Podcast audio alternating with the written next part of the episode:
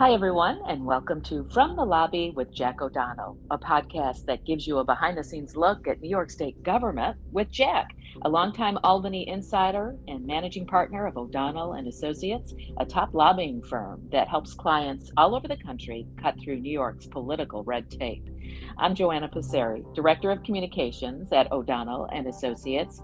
We continue to dissect Governor Hochul's two hundred sixteen billion dollars spending plan with a deadline for approval of April first, now closing in. As we mark two years since the state first shut down over COVID, it's important to know how the governor is addressing healthcare in the budget. Are we prepared to continue the fight against this deadly virus? And what about building the healthcare system of tomorrow? Let's bring in Jack to find out what's in the works to ensure every New Yorker has access to high quality health services. Welcome, Jack. Thanks, Joanna. Good to be uh, with you from the from the lobby. Um, you know, healthcare has been a real focus for Governor Hochul. I guess that's not surprising at the time she came in and uh, what we've seen with this virus. Um, but it's it, it's also a real focus of her first budget submission. So she's talked a lot about a uh, ten billion dollars multi-year uh, investment in healthcare. Those are increases. Um, That includes two billion dollars to support healthcare workers and, and help pay wages. Another um, billion two um, to support healthcare um, and mental hygiene workers with retention bonuses. Um, this could be up to three thousand dollars bonuses that go to workers who earn less than one hundred thousand dollars a year and who also remain in their positions for, for a full year.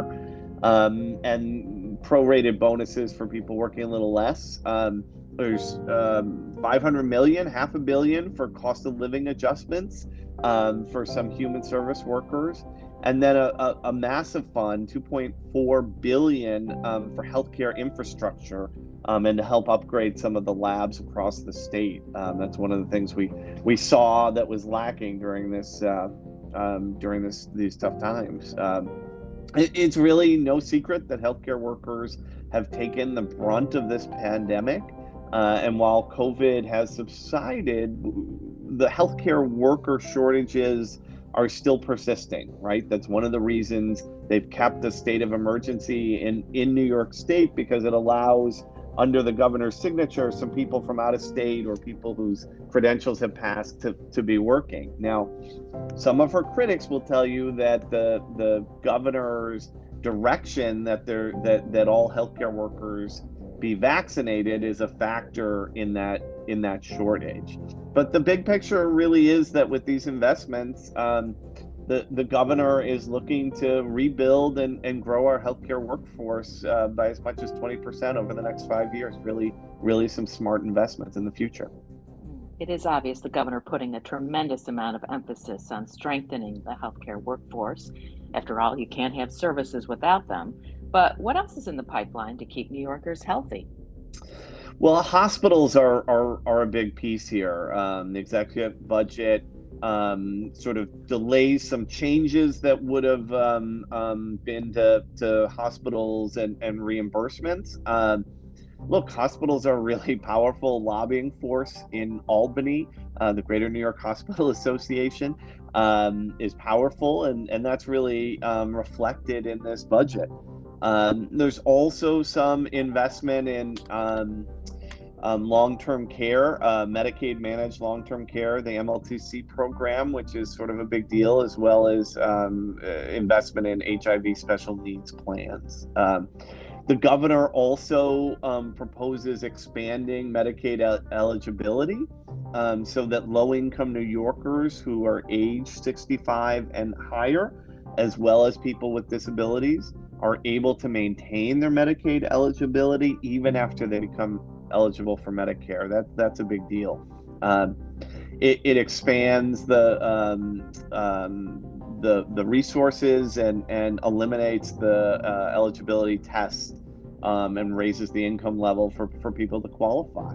Um, and it, another real thing that's kind of reflected in um, Kathy Hochul's um, history as a local elected official um, is that the state continues to take over the, the the cost of local Medicaid costs. Uh, that's about five billion dollars uh, in costs that would be borne by municipalities, by localities like um, Erie County.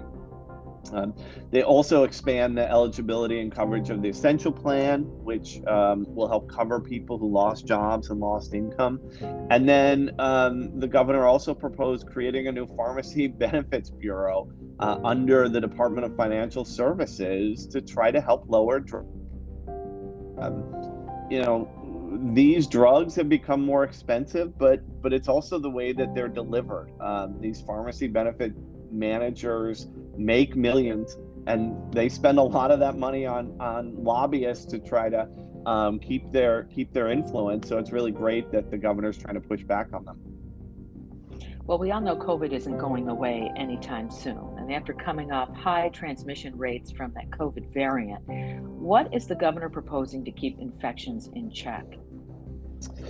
Uh, some more investments, right? So the governor um, proposes continued investment of resources to, to help the state invest in um, diagnostic testing capacity, right? Let's make sure we're we're finding this virus, finding the variants um, as soon as we can. Um, trying to make um, more at-home testing available for individuals and their families, um, but also investing in a, a statewide vaccination and booster program. Um, a lot of pop-up sites to to try to get uh, to get to kids and get to parents of five to eleven year olds and and and get them um, get them vaccinated. Um, they're really putting a lot of money into pushing this, both with texting, robocalls, uh, um, notifications on your phone, uh, a lot of things like that to try to um, uh, get people vaccinated. There's also talk about a global cap. What is that?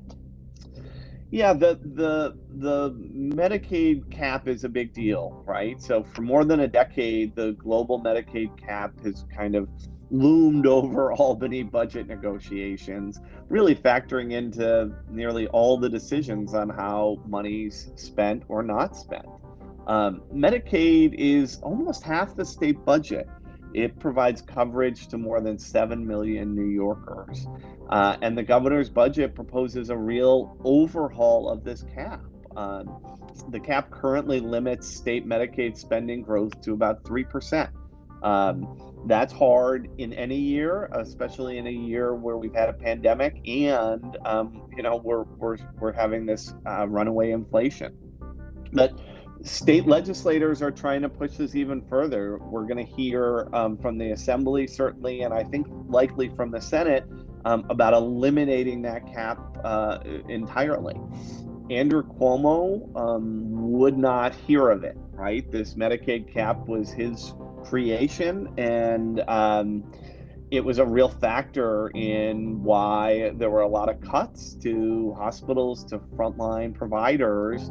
Um, and I think a lot of us saw how that that hurt New Yorkers during this um, during this pandemic. So Governor Hochul has proposed kind of changing the metric that sets the cap. Um, I don't know, it's pretty technical, but know that it would become much more generous.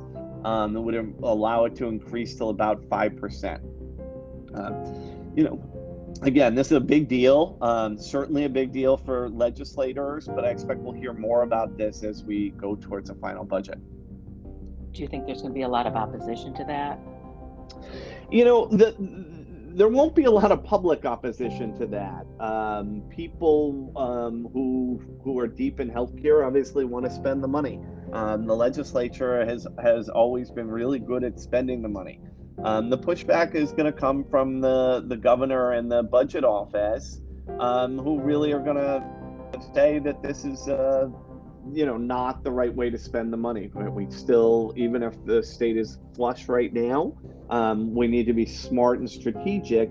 Again, Medicaid's about half the budget, and it continues to go up. So it, it, it is something we need to be careful about. Well, this week you took part in a healthcare webinar with City and State New York and other experts concerning health equity here in New York State. The panel discussed reversing a fee-for-service carve-out that is set to go into effect next year. That would mean major cuts in the billions of dollars to a federal program that helps provide health services to primarily low-income residents. Why is this something everybody should be worried about or care about, and can we reverse it? Yeah, um, this is a really important issue, I think, um, to everyone in the state and, and certainly to us. Um, we work with um, Trillium Health, which is a, a nonprofit in the Finger Lakes. Um, uh, about twenty-five years ago, um, Congress created what's called the three forty B program. Um, and it basically uh, uh, um, was an effort and an agreement with Big Pharma that when um, some of these drugs that Medicaid is buying um, are very expensive, and that they, they would provide a discount just to people who were, um, you know, that, that first rung of the social safety net.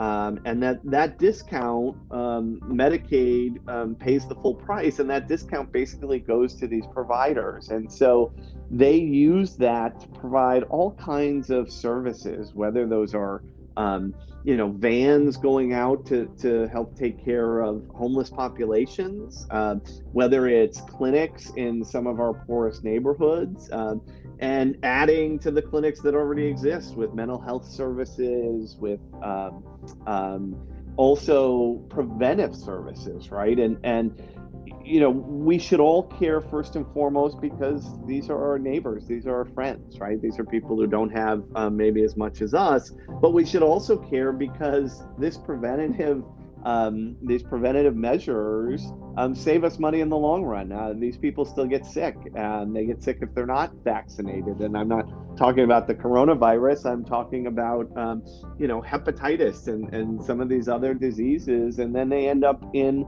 Um, hospitals, and, and New York State and the Medicaid program is going to pay for them. So it's a lot smarter um, to invest this money in, in trying to take care of people uh, in the beginning and, and trying to um, protect the most vulnerable. Uh, this this proposal, which again was a, a an Andrew Cuomo uh, real push. Uh, he wanted the state to decide how this money was spent and not um, the community health providers. But it's just incredibly penny wise and, and pound foolish. But I think, you know, I think our listeners can go to um, city and state dot com or probably our website and, and see, um, you know, watch that whole webinar if they're interested.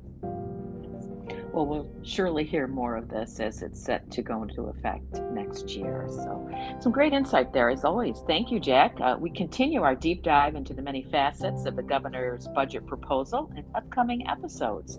Until then, check out our team's legislative preview and key budget provisions on our website at O'Donnell Solutions dot com, and get weekly updates on what's happening in government on both the state and federal levels by signing up for our Monday morning memo. Just head to our website, again, O'Donnell Solutions dot com, and we'll send it right to your inbox. Thanks for listening, everyone. We'll be back soon from the lobby with Jack O'Donnell.